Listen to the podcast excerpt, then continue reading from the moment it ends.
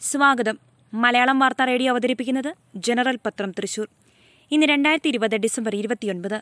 വാർത്തകൾ വായിക്കുന്നത് അബിത റോസ്റ്റോം. ഇന്നത്തെ പ്രധാന വാർത്തകൾ. കാൽപന്തിൽ ലയിച്ച സാം ഗോമസിന് വിട. തൃശൂർ. സർവീസസ് ഫുട്ബോൾ ടീം അംഗവും സന്തോഷ് ട്രോഫി താരവുമായിരുന്ന എൽത്തുരത്ത് ഓളിപ്പറമ്പിൽ സാം ഗോമസ് നിര്യാതനായി. കരസേനയിൽ റിട്ടയർഡ് ജൂനിയർ കമ്മീഷന്റെ ഓഫീസറായിരുന്നു അദ്ദേഹം. സംസ്കാരം ഒളരി ലിറ്റിൽ ഫ്ലവർ പള്ളിയിൽ നടത്തി. വൈറസ് വകഭേദം യു കെയിൽ നിന്നെത്തിയ ആറു പേർക്ക് രോഗം. ബ്രിട്ടനിൽ നിന്നെത്തിയ പതിനെട്ട് പേർക്ക് കേരളത്തിൽ സ്ഥിരീകരിച്ചിരിക്കുന്നത്. തിരുവനന്തപുരം. ജനിതക മാറ്റം വന്ന പുതിയ വൈറസ് രാജ്യത്ത് ആറു പേരിൽ സ്ഥിരീകരിച്ച സാഹചര്യത്തിൽ കേരളത്തിലും അതീവ ജാഗ്രത. ബ്രിട്ടനിൽ നിന്നെത്തിയ പതിനെട്ട് പേർക്കാണ് കേരളത്തിൽ ഇതുവരെ കോവിഡ് സ്ഥിരീകരിച്ചിരിക്കുന്നത്.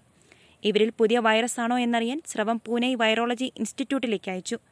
രോഗബാധിതരെ പ്രത്യേക നിരീക്ഷണത്തിൽ ആക്കിയിട്ടുണ്ടെന്നും ആരോഗ്യവകുപ്പ് അറിയിച്ചു.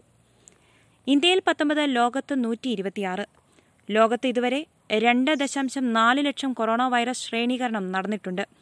മൊത്തം നൂറ്റി മുപ്പത്തിമൂന്ന് രാജ്യങ്ങളിലായി ഇമ്മ്യൂൺ എസ്കേപ്പ് ശേഷിയുള്ള നൂറ്റി ഇരുപത്തിയാറ് വകഭേദങ്ങൾ കണ്ടെത്തി. മറ്റു ചില സംസ്ഥാനങ്ങളിലും ഈ ഗണം ദൃശ്യമായെങ്കിലും ആന്ധ്രയുമായി താരതമ്യം ചെയ്യുമ്പോൾ തോത് കുറവാണ്. ന്യൂമോണിയയ്ക്ക് ഇന്ത്യൻ വാക്സിൻ ന്യൂഡൽഹി.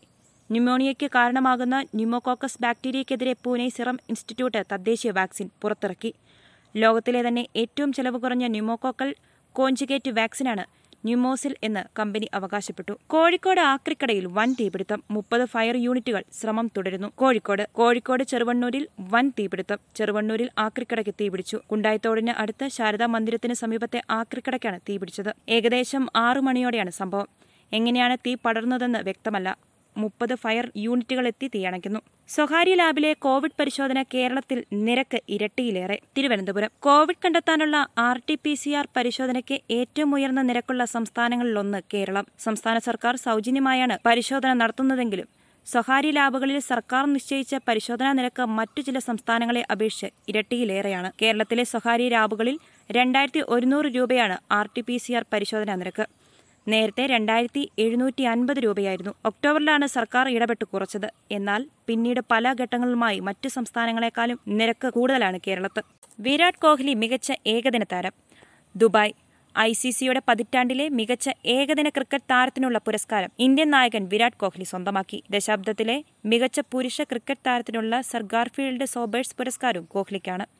ദശകത്തിനിടെ ഏകദിനത്തിൽ പതിനായിരത്തിലധികം റൺസ് അടിച്ചുകൂട്ടിയ പ്രകടനങ്ങൾക്കാണ് കോഹ്ലിയെ നേട്ടത്തിന് അർഹനാക്കിയത്. സ്റ്റേഡിയങ്ങൾ തുറക്കാൻ മാർഗരേഖയായി ന്യൂഡൽഹി. രാജ്യത്ത് കായിക മത്സരങ്ങൾ നടത്തുന്നതിനുള്ള മാർഗരേഖ കേന്ദ്ര കായിക മന്ത്രാലയം പുറത്തിറക്കി. കോവിഡ് മാനദണ്ഡങ്ങൾ പാലിച്ച് കായിക മത്സരങ്ങൾ നടത്തുന്നതിനുള്ള മാർഗരേഖയാണ് പുറത്തിറക്കിയിട്ടുള്ളത്. ഔട്ട്ഡോർ കായിക മത്സരങ്ങളുടെ ഭാഗമായി സ്റ്റേഡിയത്തിൽ അൻപത് ശതമാനം ആളുകളെ പ്രവേശിപ്പിക്കാം. സംസ്ഥാന സർക്കാരുകൾക്ക് അവരുടെ സ്വന്തം വിലയിരുത്തലുകൾ അനുസരിച്ച് എണ്ണം കുറയ്ക്കാം. തിരക്ക് നിരീക്ഷിക്കാനായി സി സി ടി വി ക്യാമറകൾ സ്ഥാപിക്കണം. മത്സരത്തിന്റെ വ്യാപ്തിയും രോഗവ്യാപന സാധ്യതയും കണക്കിലെടുത്ത് മത്സരം ആരംഭിക്കുന്നതിന് എഴുപത്തിരണ്ട് മണിക്കൂറിനുള്ളിൽ കായിക താരങ്ങൾക്ക് R T P C R test നടത്തുന്നതിനുള്ള നടപടികൾ സ്വീകരിക്കണം. സ്റ്റേഡിയത്തിനുള്ളിൽ മാസ്കുകൾ നിർബന്ധമാണ്. സാമൂഹിക അകലം ഉറപ്പാക്കണം. കഴിവതും ആറടി അകലം ഉറപ്പാക്കണം. സ്റ്റേഡിയത്തിൽ പ്രവേശിക്കുന്നതിന് മുമ്പ് കായിക താരം ഉൾപ്പെടെ എല്ലാവർക്കും തെർമൽ പരിശോധന നിർബന്ധമാക്കും.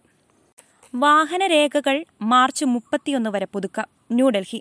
വാഹന സംബന്ധമായ രേഖകൾ പുതുക്കുന്നതിനുള്ള കാലാവധി കേന്ദ്ര സർക്കാർ വീണ്ടും നീട്ടി. കോവിഡ് പ്രതിസന്ധി കണക്കിലെടുത്താണ് രേഖകൾ പുതുക്കുന്നതിനുള്ള തീയതി രണ്ടായിരത്തി ഇരുപത്തിയൊന്ന് മാർച്ച് മുപ്പത്തിയൊന്ന് വരെ നീട്ടിയത്. ഡ്രൈവിംഗ് ലൈസൻസ് രജിസ്ട്രേഷൻ പെർമിറ്റുകൾ എന്നിവയാണ് പുതുക്കുന്നതിനുള്ള കാലാവധി നീട്ടിയത്. ഇന്നലെ കേന്ദ്ര സർക്കാർ ഗതാഗത വകുപ്പ് നിർദ്ദേശം പുറത്തിറക്കിയത്. പുതുവത്സര ദിനത്തിൽ ഉപവസിക്കാൻ കോൺഗ്രസ് ജനപ്രതിനിധികൾ പുതുക്കാട്. പാലിയേക്കര ടോളിൽ തദ്ദേശീയർക്കുള്ള സൗജന്യ പാസ് നിർത്തലാക്കുന്ന വിഷയത്തിൽ സർക്കാർ എത്രയും വേഗം തീരുമാനമെടുക്കണമെന്നാവശ്യപ്പെട്ട് കോൺഗ്രസിന്റെ തെരഞ്ഞെടുക്കപ്പെട്ട ജനപ്രതിനിധികൾ പുതുവത്സര ദിനത്തിൽ ഉപവസിക്കും. രാവിലെ ഒൻപത് മുതൽ വൈകിട്ട് അഞ്ച് വരെ ടോൾ പ്ലാസ പരിസരത്ത് കോവിഡ് മാനദണ്ഡങ്ങൾ വിധേയമായാണ് ഉപവാസ സത്യാഗ്രഹം ആരംഭിക്കുക. ജില്ലാ പഞ്ചായത്ത് മെമ്പറും ഡി സി സി വൈസ് പ്രസിഡന്റുമായ ജോസഫ് ടാജറ്റ് പറഞ്ഞു. ഉത്തരേന്ത്യയിൽ അതിശൈത്യം തുടരുന്നു. ന്യൂഡൽഹി. ഉത്തരേന്ത്യയിൽ പലയിടത്തും അതിശൈത്യം പടരുന്ന പശ്ചാത്തലത്തിൽ മദ്യപിക്കരുതെന്ന് കേന്ദ്ര കാലാവസ്ഥാ നിരീക്ഷണ കേന്ദ്രത്തിന്റെ മുന്നറിയിപ്പ്. വീടുകളിലും വർഷാന്ത്യ പാർട്ടികളിലും മദ്യപിക്കുന്നത് ശരീര ഊഷ്മാവ് കുറയ്ക്കുമെന്നും ഇത് അപകടകരമാണെന്നും കേന്ദ്ര കാലാവസ്ഥാ നിരീക്ഷണ കേന്ദ്രത്തിന്റെ മുന്നറിയിപ്പ്. എല്ലാ തട്ടിലും വികസനം സർക്കാർ ലക്ഷ്യം മുഖ്യമന്ത്രി കോഴിക്കോട്.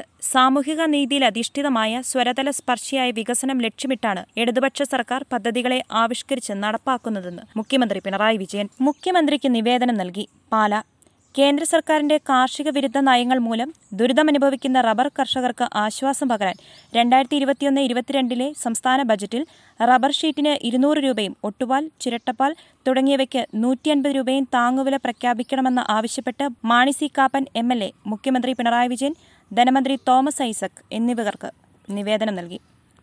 വാർത്തകൾ കഴിഞ്ഞു നന്ദി. കൂടുതൽ വാർത്തകൾക്കായി ഞങ്ങളുടെ വെബ്സൈറ്റ് മലയാളം യൂണിക്കോഡിലുള്ള ജനറൽ ഡോട്ട് കോം അഥവാ general dot net dot in സന്ദർശിക്കുക.